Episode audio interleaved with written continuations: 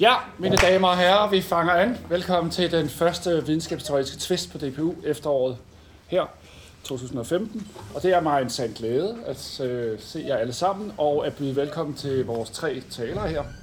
Morten, Dirk og Kirsten, der vil, jeg tror, I lige præsentere meget kort jer selv, og så går I i gang. I har 20 minutter hver, og øh, til at tale om dette væsentlige spørgsmål, hvad er en klassiker, og skal vi læse klassiske hovedværker, så der var en gang i 1986, jeg havde egentlig allerede læst de her bøger, øh, mange af dem på biblioteket. Nietzsche, Friedrich Nietzsche værke, ein zum 5, og der var fem ben, ikke? og jeg blaffede til Hamburg, eller skal vi sige 4. i 6. 86, for at hjemføre disse for 80 D-mark om på min ryg hjem til min bogsamling, ikke? så jeg havde dem selv, når jeg nu var ved at skrive speciale om Nietzsche. Sådan ser hovedværker ud. Det er sådan nogle tykke nogen, hvor der er utrolig mange øh, bogstaver i. Og nu har vi kompendier, hvor der er små snapshots. Hovedværker af en truet race, vi smider Nietzsche på gulvet. Men det er dog værd at diskutere. Hvad er en klassiker? Skal vi læse dem stadigvæk? Det bliver dagens emne. Grunden til, at de her videnskabsteoretiske tvister bliver lavet her på universitetet, er, at jeg følte, flere andre end mig sikkert også, at der manglede en universitær offentlighed, hvor det kunne handle om andet end fremdriftsreform og modulbeskrivelser, læringsmål og strategier for DPU og en hel masse andre ting. Hvor man kunne have en øh, faglig offentlighed, hvor både studerende og lærere kunne udveksle, og man kunne det, som Niels Bredstorff, afdøde Niels Bredstorff, forskningsbibliotekar for kaldte afbalkanisere tanken. Altså folk kunne komme ud af deres små riger, læringsteoretiske serber og kunne tale med fænomenologiske øh, padantroer, eller hvad det nu kunne være. Altså alle mulige kunne komme ud af deres små Øh, krybber eller deres små fængsler og mødes her i en åben drøftelse. Og de studerende måske kunne komme til at se, hvor nogle af de her tankesystemer er blevet til henne, som deres lærere abonnerer på eller serverer i små afmålte kursusdoser til daglig. Så drømmen var, at vi fik sådan en offentlighed. Og det er så tredje semester, vi laver det. Og jeg synes, det går forrygende. Og der bliver en, et koncept, der er det samme hver gang. Hver taler har 20 minutter. Øh, skarpt, ellers bliver det afbrudt af mig. Så er der en 5-10 minutters pause, hvor der bliver kørt forfriskninger ind. De kommer der. Kaffe og te, småkager og frugt.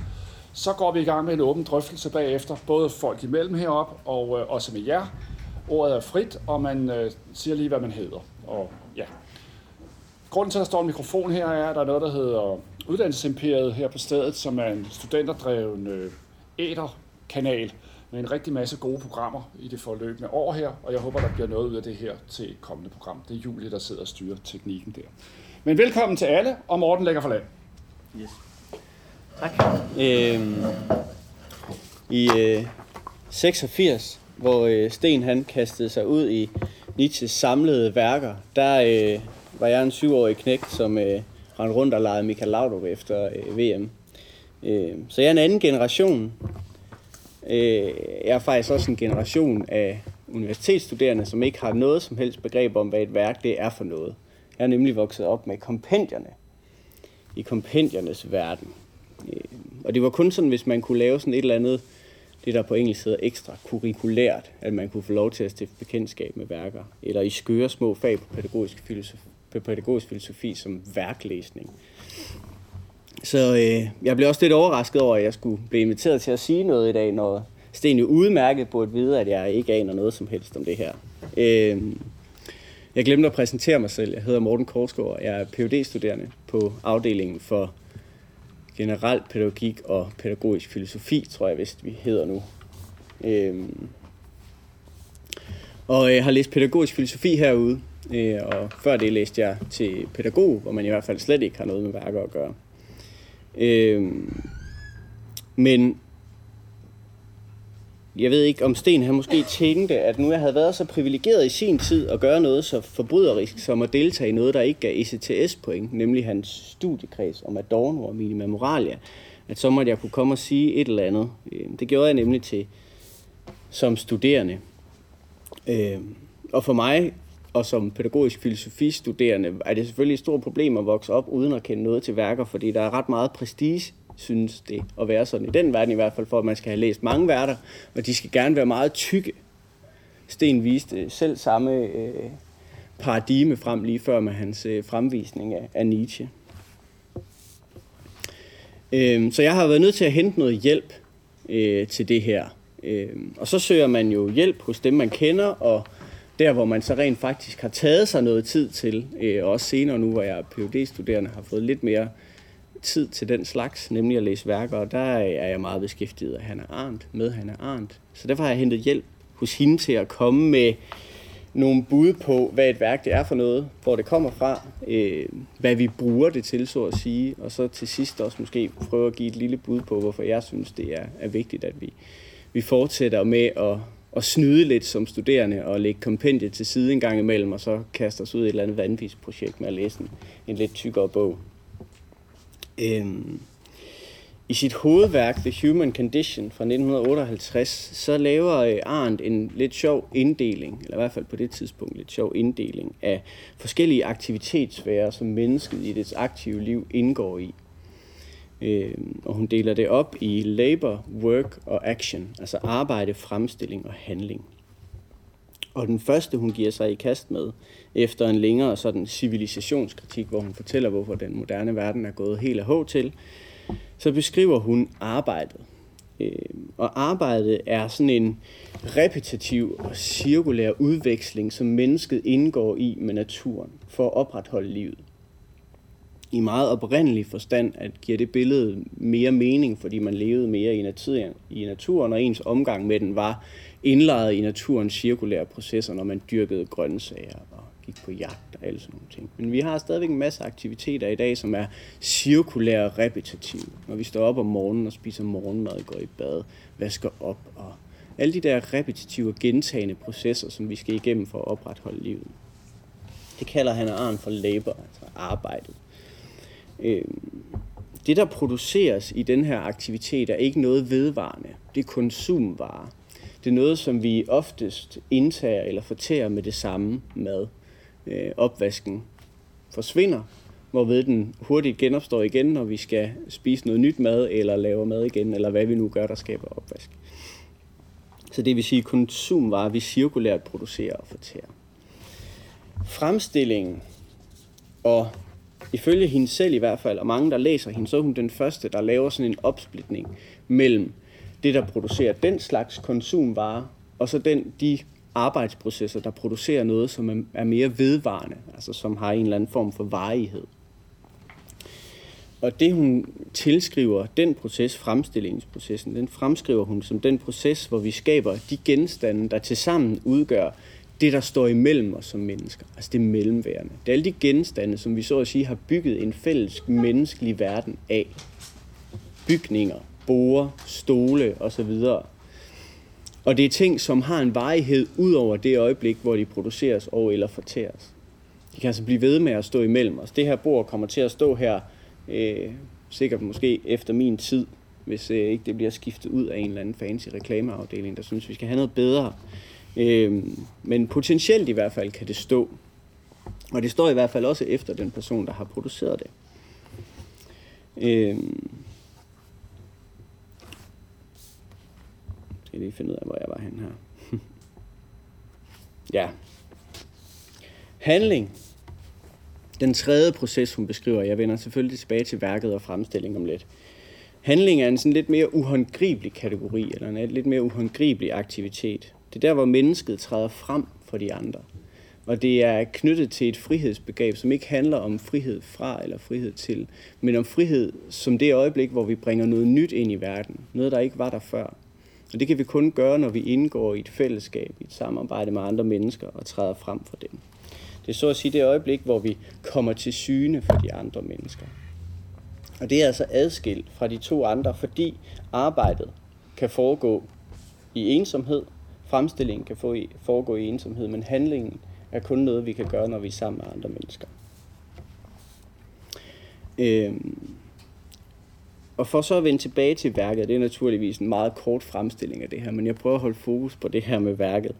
Øhm, det engelske ord, hun anvender for det, det er work, altså hvor det i den danske udgave er oversat til fremstilling, så kan det altså også dække over en oversættelse, der går mere på værkbegrebet, altså et, et work of art, altså et værk. Øhm, som omtalt, så er værket altså det, der binder verden sammen som et fælles hjem. Altså et hjem for mennesket i vores midlertidige eksistens på den her jord, i et fællesskab med andre mennesker. Det vil sige, gennem skabelsen af de her genstande og objekter, som vi kan mødes om at gøre brug af, så skaber vi noget. Vi skaber et rum, hvor vi kan komme sammen. Og først igennem det rum og etableringen af det rum, bliver det muligt at åbne for den tredje kategori, nemlig handlingen. Det vil sige, en stol indtræder som et fælles element, når vi sætter os på den. Vi ved ligesom, hvad den skal bruges til, rent intuitivt osv., og bordet åbner en plads som mellemrum, som vi kan mødes om, samtidig med at den selvfølgelig fysisk adskiller os.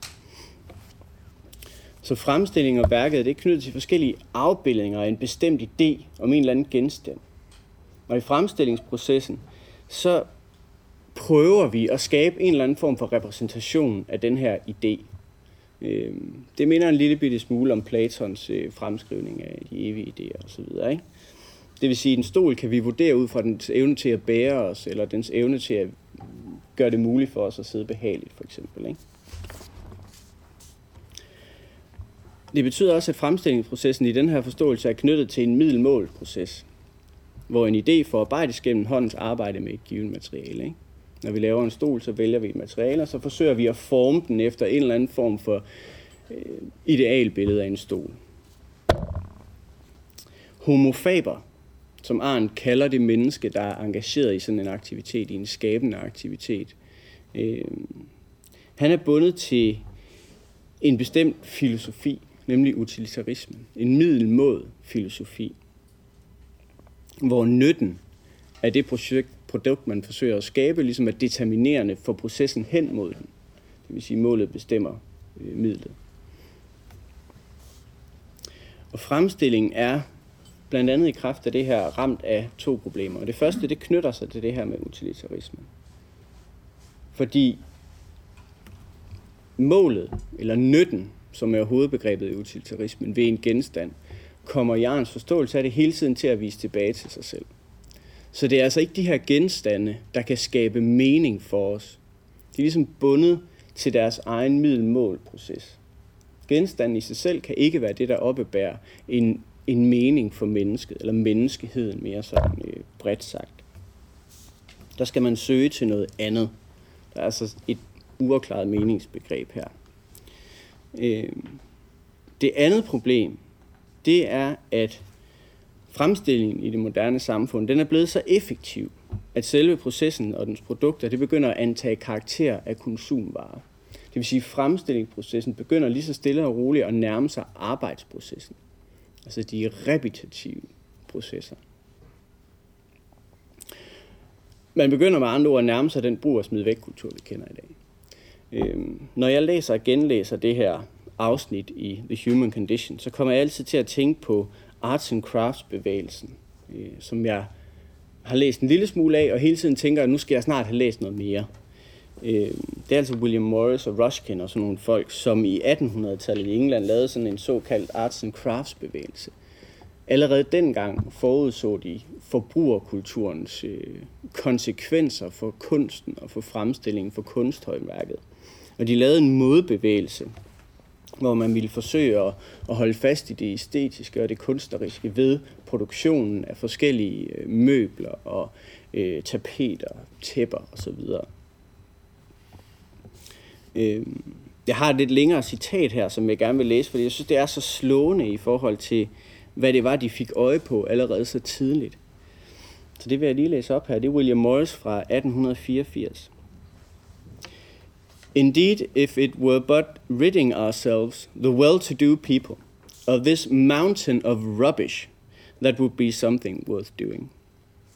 Things which everybody knows are of no use, the very capitalists know well that there is no genuine healthy demand for them, and they are compelled to foist them off on the public by stirring up a strange, feverish desire for petty excitement the outward token of which is known by the conventional name of fashion. A strange monster born of the vacancy of the lives of rich people and the eagerness of competitive commerce to make the most of the huge crowd of workmen whom it breeds as unregarded instruments for what is called the making of money. I det her citat her, der beskriver Morris jo præcis den proces, der sættes i værk, når der udkommer en ny iPhone. Og det synes jeg er rigtig godt fanget i 1884. Så problemet, som han beskriver allerede dengang William Morris, og som Arne så genoptager i midten af det forrige århundrede, det er, at vi har erstattet homofaber, det skabende menneske, med det arbejdende dyr, det arbejdende menneske. Og vores processer, hvor vi forsøger at skabe en fælles vedvarende verden med konsumprocesser, hvor vi fortærer øh, produkterne lige så hurtigt, som vi producerer. Det er lidt ligesom det akademiske arbejde for tiden.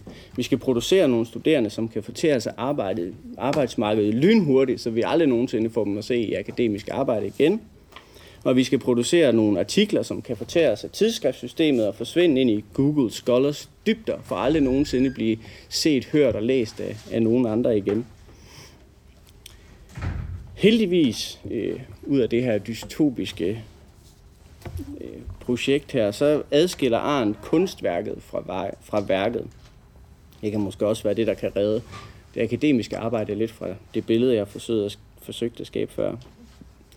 Øh, hun adskiller kunstværket fra værket, altså værket som almindelige artefakter, møbler osv. Fordi hun siger, at kunstværket det er altid nytteløst. Og det er nytteløst, fordi det er knyttet til, at et produkt af tænkningen. Det er så at sige tænkningens manifestation i verden. Og tænkningen hos Arndt er en ensom, solitær proces, hvor man fører en dialog med sig selv adskilt fra sådan dagliglivets larm. Man reflekterer og tænker over verden i alle dens udformning og ens eget rolle i den. Øhm, ud af det kan der så opstå kunstværker, siger hun i hvert fald. Så værket, kan man sige, er en måde at give tanken mulighed for at blive kastet ud i verden, hvor den kan så møde et net af relationer og, og andre kunstværker, som vi kan henvise til. Altså at værkerne fungerer som en slags henvisningsmuligheder, der gør det muligt for os at opretholde en fortløbende samtale om verden som mennesker som hæver sig en lille bitte smule over en samtale over for eksempel en stols udformning, eller et rums udformning, eller et eller andet. Men det, det også giver mulighed for, fordi at værket, eller kunstværket, også er udtryk for en tanke, et unikt perspektiv på verden. Det gør det muligt at arbejde med det, som Arndt hun kalder øh, udvidet tænkning, eller sindsvide. Og sindsvide er et begreb, hun henter øh, inspiration til hos Kant, og som beskriver, hvordan dømmekraften ligesom udvikles og kan udvides gennem, at man bliver mere og mere i stand og bedre og bedre i stand til at inkorporere andre perspektiver i sin tænkning om verden.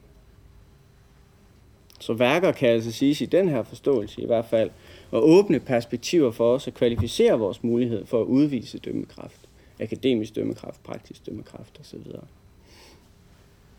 Så kan man så sige, at det måske derfor også er en smule uheldigt, at studerendes primære informationskilder nu er kompendier og internettet.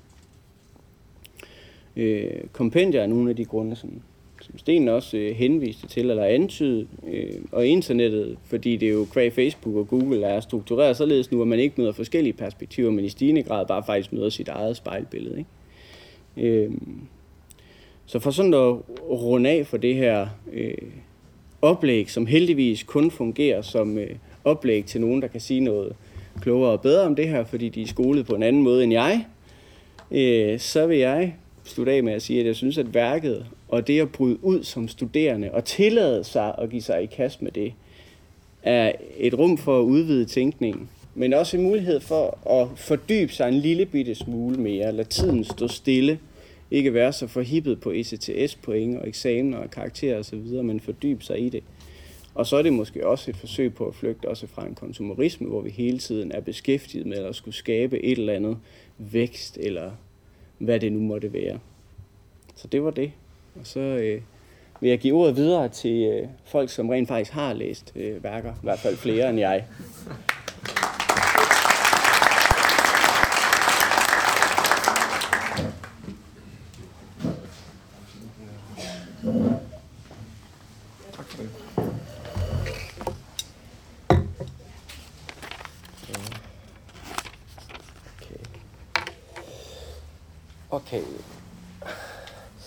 Um, først tak, at jeg blev inviteret.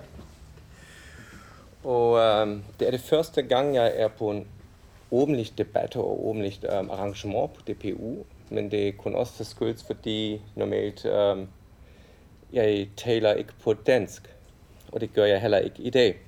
So now with the shock, I will continue in English. Um,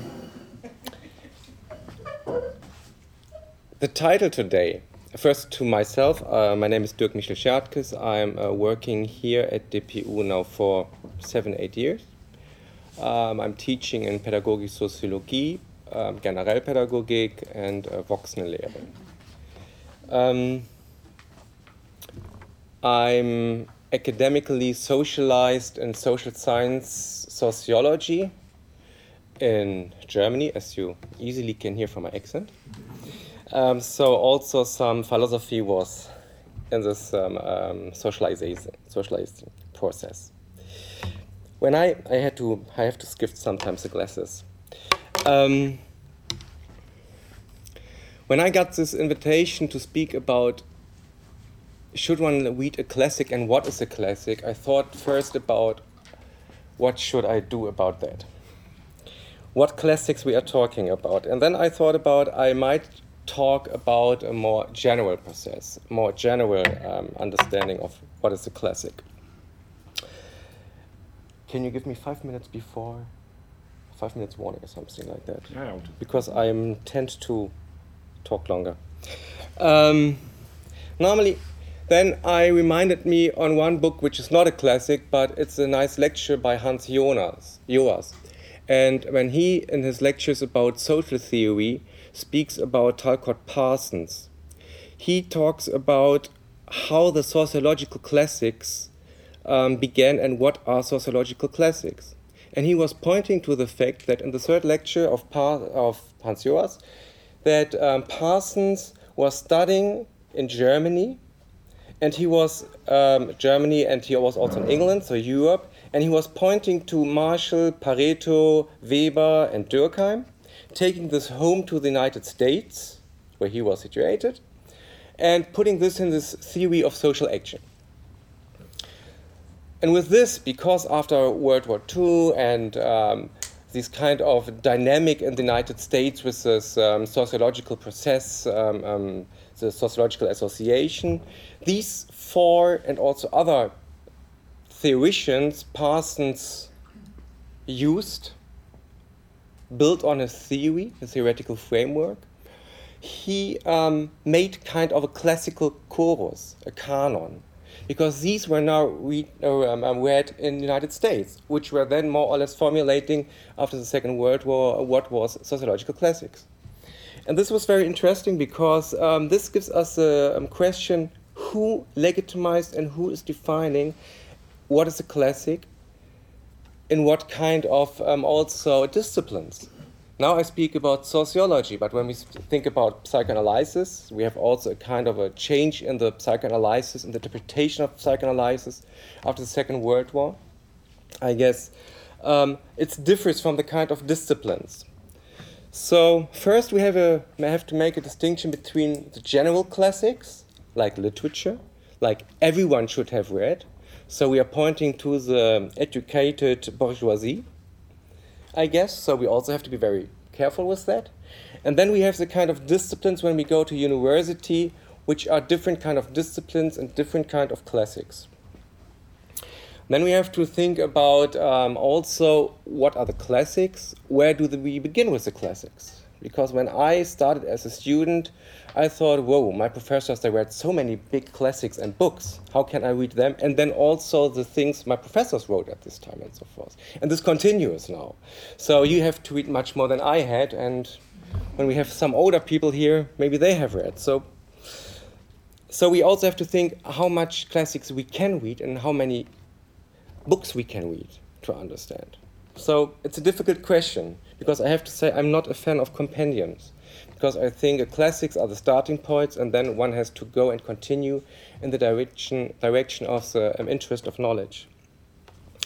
What I wanted to do is I would like to have five points. First is the disciplines and professions which are built founded on um, classics. And the problem is that the classics are not just classics standing behind each other, but the classics build up on each other because they're in a discussion with each other. Normally, theoreticians are in discussions, they read each other books, and they have, in a written form, sometimes also in an oral form, discussions. And this is what we also do when we read classics. We are um, appropriate till eine sei the other work, so we are communicating with them. This is also we work with them. Also on a historical um, scale, when we begin with the early classics, we've heard Plato first, the ideas, and so forth. When we work Aristoteles up to now, we work with the classics. We work with the, also the historical changes in it. Also political changes we have to take care about then. So when we read the classic, we always have to take then into account the kind of historical preconditions and conditions the classics were written also to transfer them to our time and to think about what conditions we live in and what kind of spaces we can understand these thinkings, these theories. Um, so the first point would be classics seen as a basic fundamental step into scientific thinking if we go into the university now which can be understood like in the arts. We also had um, um, an example for this. When we go and see a Kandinsky, we can't understand Kandinsky when we don't know a little bit about the history of art. The other thing is uh, when one sees Picasso, this um, uh, also his drawings, the good abstract artist can also be uh, have to have first the fundamentals of drawing and painting. After this, there can be the step to be abstract. So it's the first step to own thinking and to mix them. This is a historical um, evolution. That would be the first point. The second point would be the internationalization of disciplines. The classics are also interdisciplinary, but also um, um, disciplinary fundamentals of internation, internationalization. Because when we go to the United States, even to China or to other places, we speak about the same classics. Even if the translations are more or less good translated, and so we speak more or less about the same things. However, we have a common denominator, we have a common issue we can talk about at least. So we have to think about also about these kind of internationalization and then different kind of schools within the kind of classics that correspond to each other. That would be second step. The third, um, and coming back to the kind of different schools also of classics, we also have to think even in the kind of um, if we have uh, um, um, um, disciplines, we have different kind of schools within the discipline also. For example, sociology, we have positivism, we have critical theory, we have the structuralism, and so forth and so forth. So we also there are also classics we have to read, but also I think these are the basic classics to understand different kind of schools communicating or defeating each other in the respective different um, conditions of society where they're critiquing or where they're um, trying to maintain the social status quo. The third point would be who should read the classics? I also thought about who should read. I pointed a little bit to this in the beginning. Well, like the general classics, everyone because it should be for a democracy that everyone should have read maybe some specific Danish literates or I don't know in England or in the United States. So everyone should maintain a kind of a public discussion. Um, scientists, students. Should students read classics? What kind of classics? They can't read all the classics, so the compendium maybe with spots are not too bad the idea at least. But then it's also a classics. It's a kind of um, who should, who not. I have also a kind of a um, um, problem with the word academics, scientists. Um, reading the classics points to me a little bit in the direction of talking about scholars, also then in the general literature, but also in the uh, more Fowley literature about um, um, intellectuals and scholars, not about academics like intellectual like good educated workers, scientists. So we also have to think about what kind of um, um, classics. I would rather say, and I would make a hypothesis here that uh, classics most read by intellectuals and scholars, um, not just uh, just for the sake for itself, to um, um, help oneself in progressing oneself, and um, pure scientists and pure academics read maybe not that much classics because it's not um, it's not valued because you don't can't quote them maybe that much anymore and so forth. And also some people look at well when was this published or not? The question is I heard when I made my uh, special my diploma work diplomarbeit was like well you only have most literature that's 30 40 years old. And I uh, said then well but it's still act actuality. It's it's actual. I mean, and the question should be when is literature up to date and not mere up to date. Which brings me to the fourth point, zeitgeist, which is a critique on the zeitgeist, on the kind of production, intellect, not intellectual, academic production we have to publish more and more and more. Um, you said five minutes before. Um, no that we have. Um, production of a lot of secondary literature, which is normally just just maybe sometimes good interpretations, but interpretations. Sometimes it's working further, so it's also the decision one what one is classic or not, and one it's further um, development. But we have the production industry of let's say industry about classics and so forth. So we can think maybe about we have when we see it on the global scale, we have. Um, global internationally we have a lot of classics. In the international literature we speak a lot about of classics theoretically. Then we have when we go a little bit deeper in the kind of regional sphere we have eu china and so forth usa we have theory politics and policy in the scientific world. The national we have more politics and policy. And from the local we have more or less um, kind of actional planning for local problems problem solving. Meaning that when we go from the big picture to the little picture, from the more theoretical picture to the more practical picture, which I don't have to be confused with the time, um, with the space getting bigger and then um, um, more to practical. We um, see that the more classics, the more theoretical work is read, it goes much more in the essence of the thinking, of the theory, than when we go to the more um, practical reasoning, it goes much more to the appearance level and to the what I have uh, what I never understood what that is new Willen, new knowledge, which has to be evidence based and it's problem solving and it's to maintain the social status quo without critiquing that much that it's not that much that it's changing.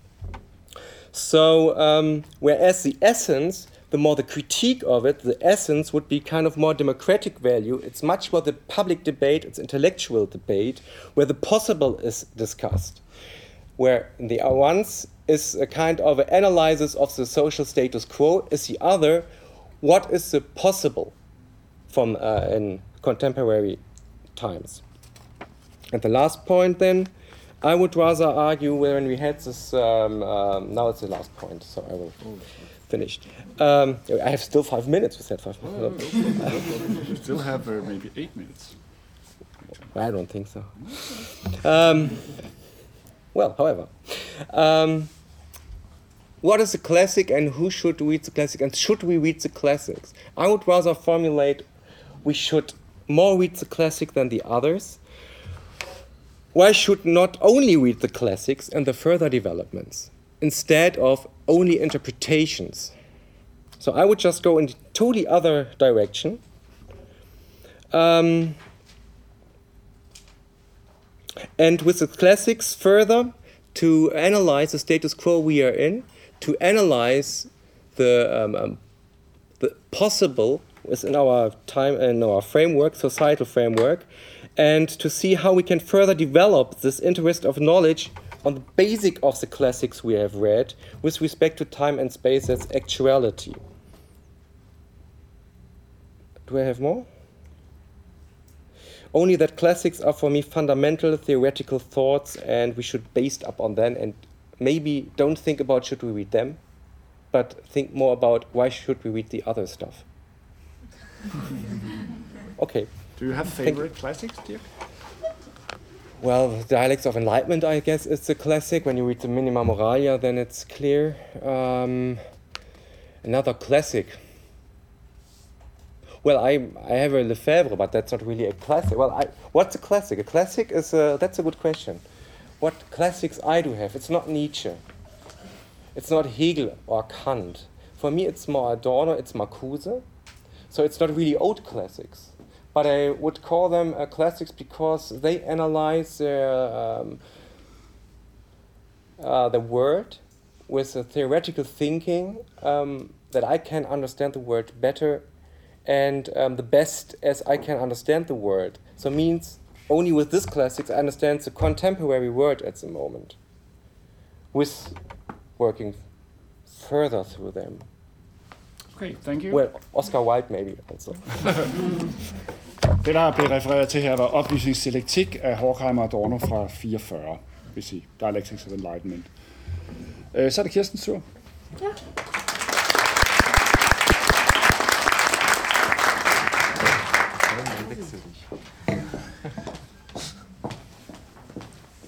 Øh, yes. Øhm, det er jo rigtigt, at øh, Sten og jeg, vi er jo så gamle, at vi er sådan nogen, der har læst hovedværker. Men vi har ikke bare læst hovedværker, vi har også læst samlede værker. Det er sådan noget, man... Ja, det, øh, og det, det, jeg har, jeg har givet mig et oplæg, det har givet titlen øh, Den øh, verdensfjerne fagfilosofi versus den hovedløse empiri. Og det har jeg gjort, fordi øh, jeg, har opstillet, jeg har opstillet det, det, det som to ekstremer, altså den verdensfjerne fagfilosofi overfor den hovedløse empiri, for at antyde noget om, at, øh, at, at vi har ganske vist tabt noget i og med, at øh, studerende ikke længere øh, læser hovedværker. Men øh, vi, har også, vi har også mistet noget, som det var godt at miste. Øh, altså man skal altid være forsigtig, når man begynder at tænke i vores alder, i sten til min alder, at øh, der var noget, der var, det var bedre i gamle dage. Jeg er ret sikker på, at der er noget, der, der vi har mistet noget, som det var godt, at vi slap af med. Øh, og det vil jeg sige noget om om lidt. Men ellers så vil jeg først starte med at sige noget om, hvad, hvad en klassiker overhovedet er for noget. Øh, øh, og når man, når man skal svare på, hvad en klassiker er, så, så vedrører det først og fremmest, øh, så vedrører svaret tidslighed. Altså vi må referere til spørgsmål om tid. Øh, og klassikeren, den, øh, den vedrører det universelle. Øh, det er under evighedens synsvinkel, at en klassiker er en sådan. Øhm, en klassiker er ikke kun bundet til den tid, som den er blevet offentliggjort i i første omgang.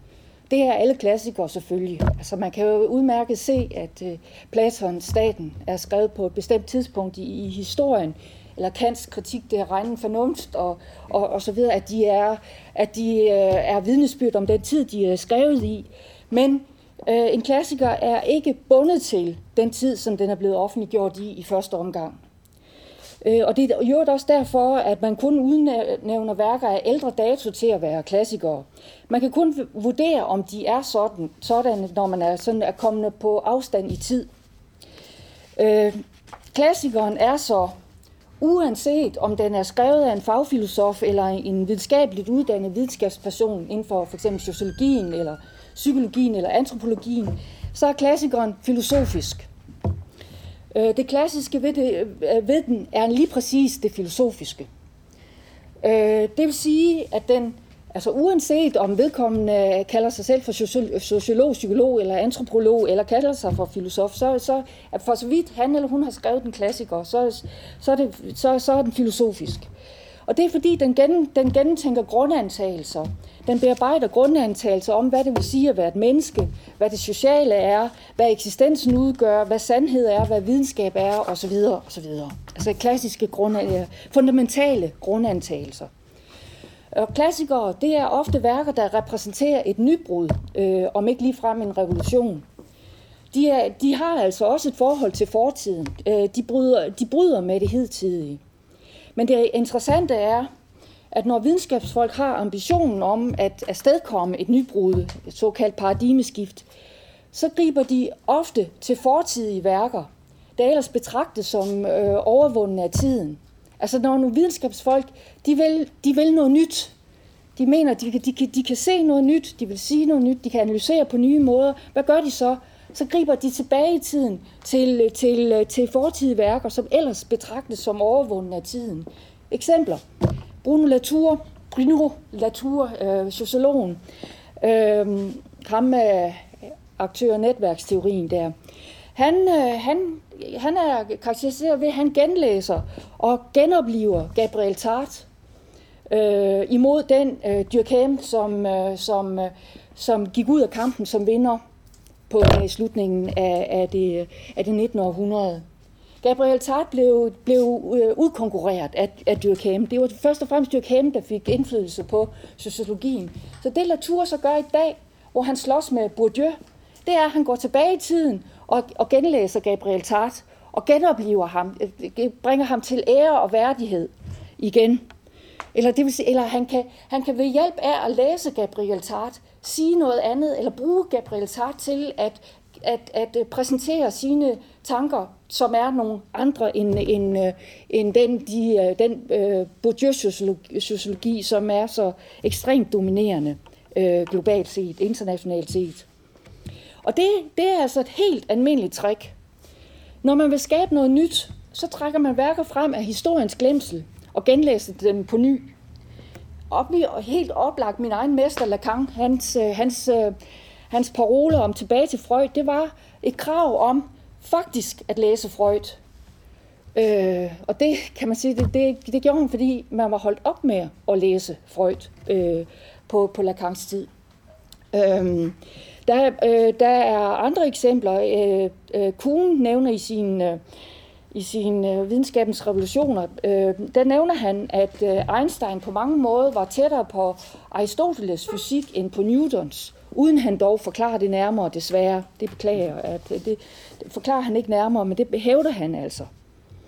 Øh, og det man finder i, i, i de værker, som man ellers mente var, øh, man ellers mente var forældede, det er andre måder, hvor, hvorpå man kan tænke grundlæggende begreber, grundantagelser i den videnskab, man nu måtte arbejde indenfor, uanset om det så er sociologi eller, eller psykologi. Øh, og det skyldes, øh, kan, det, det er grunden til, at man kan gøre det, det skyldes, at der egentlig ikke sker fremskridt i filosofien.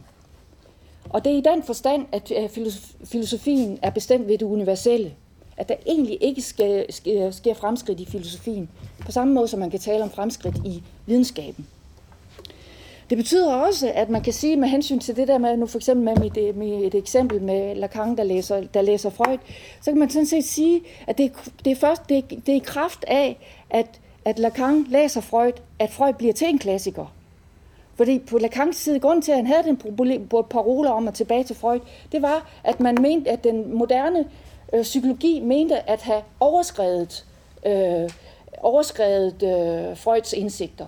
Altså det er den idé, man har, som sædvanligvis har inden for videnskaben, at man egentlig ikke behøver at, at læse tidligere værker, fordi, fordi, man, øh, fordi videnskaben øh, har, har fået falsificeret forældede antagelser øh, og teser.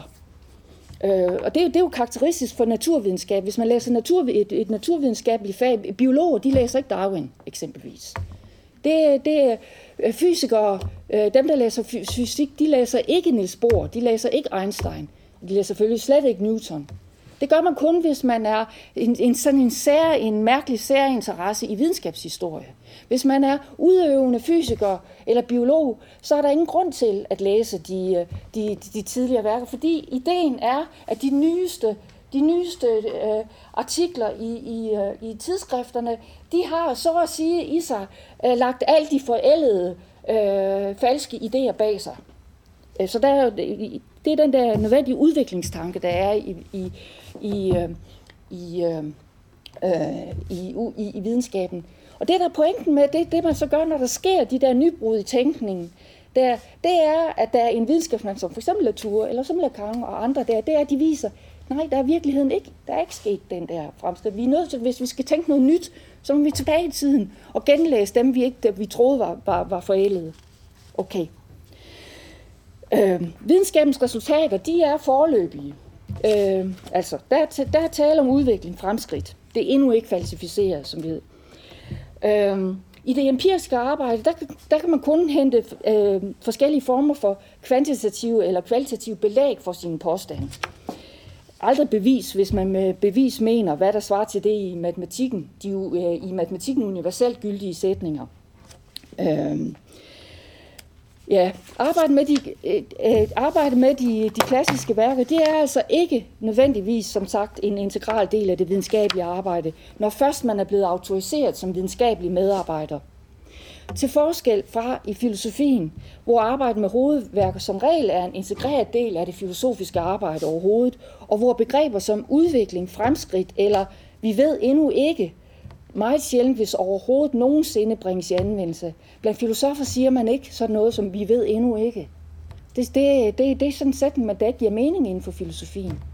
Og det er fordi, man har et andet forhold til tidslighed øh, det, det, i, i filosofien. Øhm, nå, men hvorfor så læse de her klassiske øh, værker? Øh, hvorfor skal man så læse dem her? Hvad, hvad, hvad kan vi bruge det til? Som vi hele tiden, det, er, det er et spørgsmål, vi ikke kan undgå, som vi hele tiden skal besvare, øh, i, ja, når, vi, når vi underviser. Hvorfor skal, hvad skal vi bruge det? De studerende skal, når, vi, når man underviser videnskabsteori, så, så taler man om det, at det er ovenikøbet som et redskab. Man skal forsvare sig mod, at det bliver omtalt som et redskabsfag. Og man, man, man, man skal kunne forklare, hvad de studerende kan bruge det til. Øhm, Øhm, det skyldes selvfølgelig det helt banale forhold, at, at studerende har langt mindre, at I har langt mindre tid til, til jeres studier, end, end vi havde.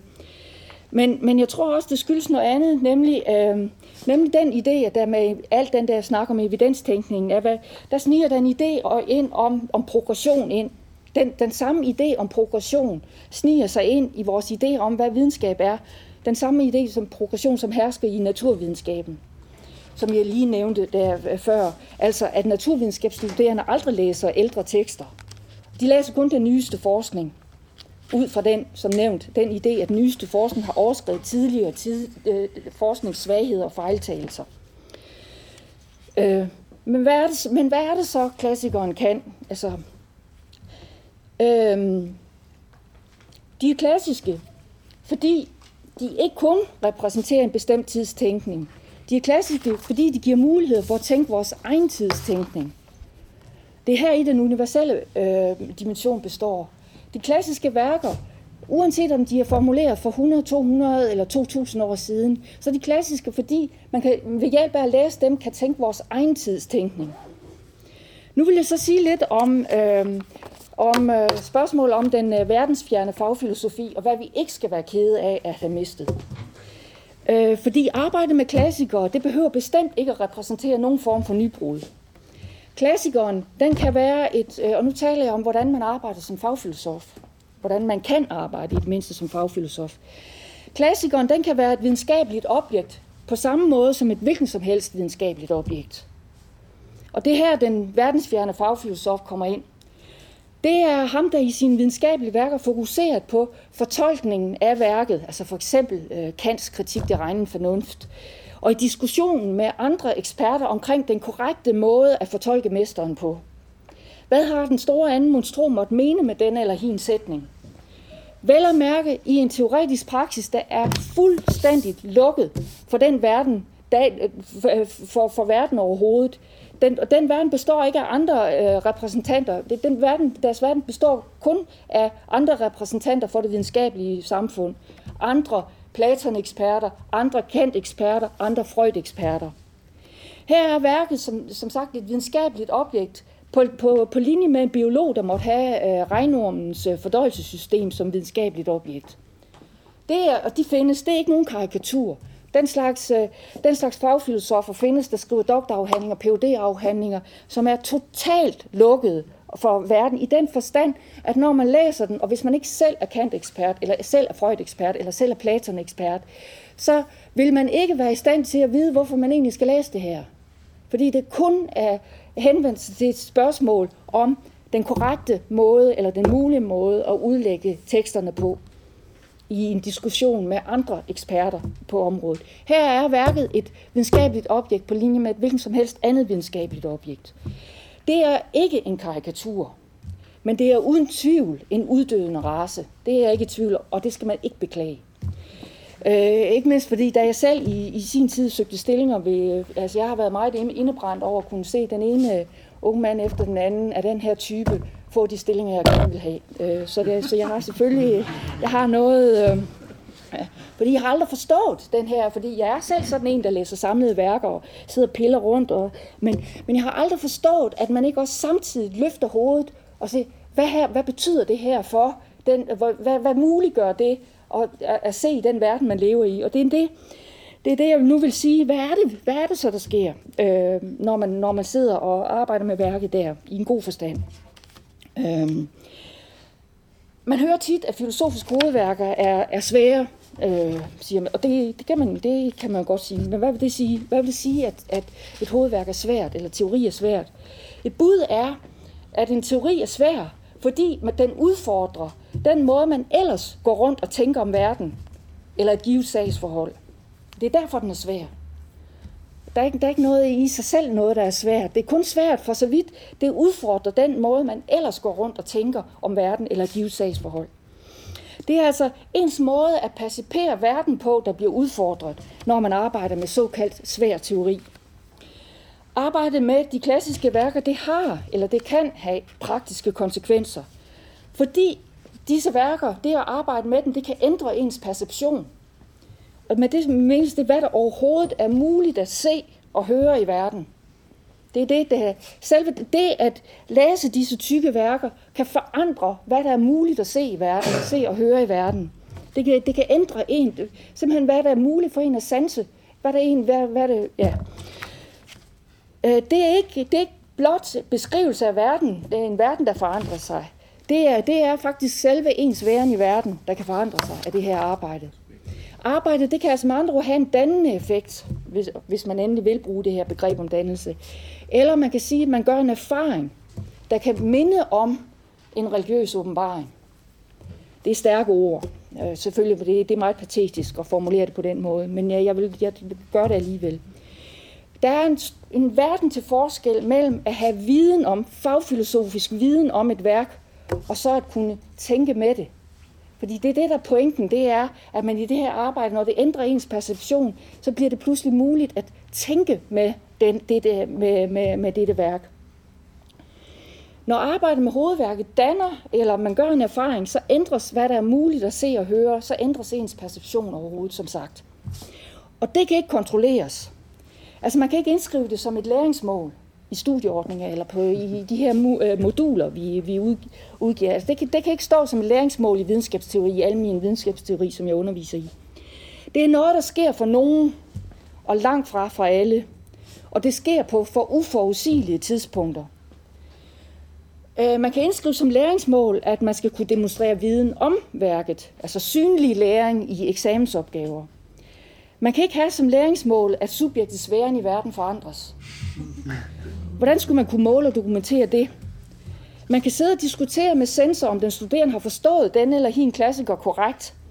Men man kan også som bedømmer er til de der lykkelige øjeblik, man har som bedømmer, som, som underviser, som eksaminator, når man kan se af en opgave, eller til også til en mundtlig, mundtlig eksamen, når en studerende ikke bare kan reproducere stoffet, men kan tænke med teorien, når man kan høre det.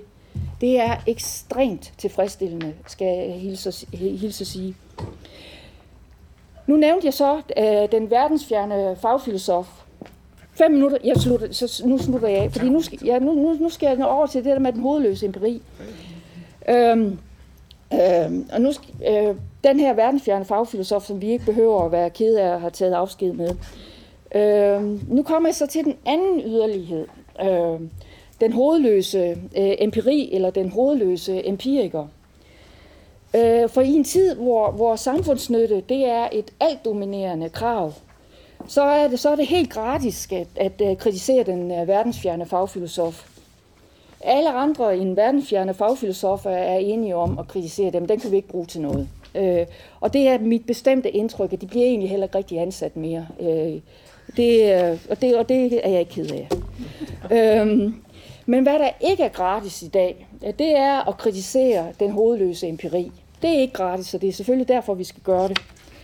Øh, der florerer et hav af tests, PISA-testen, PIRLS, TIMS, ICS og alle de her forskellige tests. Der er personlighedstest, der er i høj kurs, og Øh, på Facebook kan man underholde sig med alle mulige mere eller mindre idiotiske tests. Altså tests, det er, det er virkelig alle, alle steds nærværende.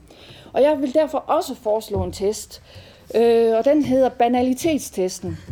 Og man vil, øh, hvis man foretager man kan også kalde det trivialitetstesten. Øh, med andre ord, kan det empiriske arbejde bestå en banalitetstest? Det foreslår jeg, at det er en test, vi indfører. Og med det, det mener jeg, øh, får, vi, får vi ny viden, får vi en viden, som nogen overhovedet kunne forestille sig, ikke var tilfældet, om sagsforhold, som ikke var tilfældet. Er der overhovedet nogen, der vil kunne være uenige osv., når vi bliver præsenteret for empirisk arbejde? Øh, hvorfor, hvorfor, for, hvorfor videnskabeligt arbejde, empirisk videnskabeligt arbejde, hvis resultatet er, hvad de fleste af os sådan går rundt og mente nok var tilfældet? Hvis det metodiske arbejde ikke gør andet end at bekræfte almindelig snusfornuft, så er det svært at forklare, hvorfor der skal bruges disse enorme mængder skattekroner på noget sådan. Altså jeg vil opfordre til, at empirisk arbejde bliver underkastet den samme hårde kritik, som verdenfjerne fagfilosofer bliver udsat for.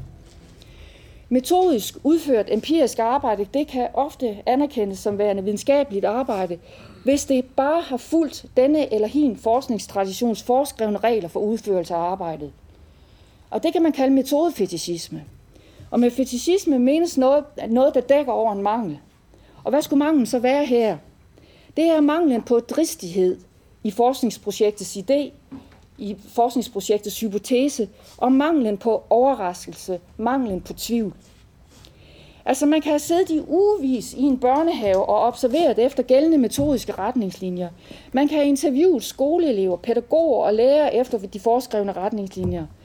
Men hvad befordrer, at man ser og hører noget, som man ikke havde forventet var tilfældet? Er det empirien, der yder modstand? Måske, men i bekræftende fald, hvordan skal man så håndtere denne modstand? Med hvad?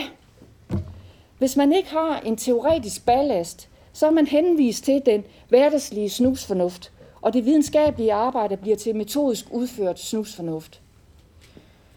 Og hvor, hvor har man overhovedet, og hvor, altså, og hvor får man overhovedet sine idéer til forskningsprojektet fra? For den empiri, som man endnu ikke har undersøgt, og det får man sikkert ikke. Øh, men hvordan kan empirisk arbejde så blive mindre hovedløst? Det kan det netop ved det teoretiske arbejde. Fordi det teoretiske arbejde, det har praktiske konsekvenser, der danner ens perception, der giver mulighed for at se og høre noget, som alle og enhver ikke går rundt og ser og hører. Det teoretiske arbejde udfordrer ens snusfornuft. Det er derfor, at teoretisk arbejde er svært. Det, det udfordrer ens snusfornuft. Altså det, som alle og enhver går og tror og mener om, om den verden, vi lever i. Og det, denne udfordrer ens snusfornuft, det kan være ganske ubehageligt. Og det er, et, det er altså ikke kun empirien, der kan yde modstand. Det er også den svære teori, der yder modstand. Så klassiske værker, det, og grunden til, at det, det, det, det, altså klassiske værker, de kræver tid, og tid, det er en stærkt undervurderet faktor for uddannelse og dannelse, for tilegnelse af et stof. Og derfor er der selvfølgelig al mulig grund til at frygte, at der sker en tiltagende trivialisering, banalisering af de såkaldte videnskabelige resultater og det empiriske arbejde. Og det mener jeg simpelthen, det er det, der er virkelig alvorligt at, øh, i dag. Det er det, der, der ikke er, er, er trivielt at diskutere. Disse var ordene.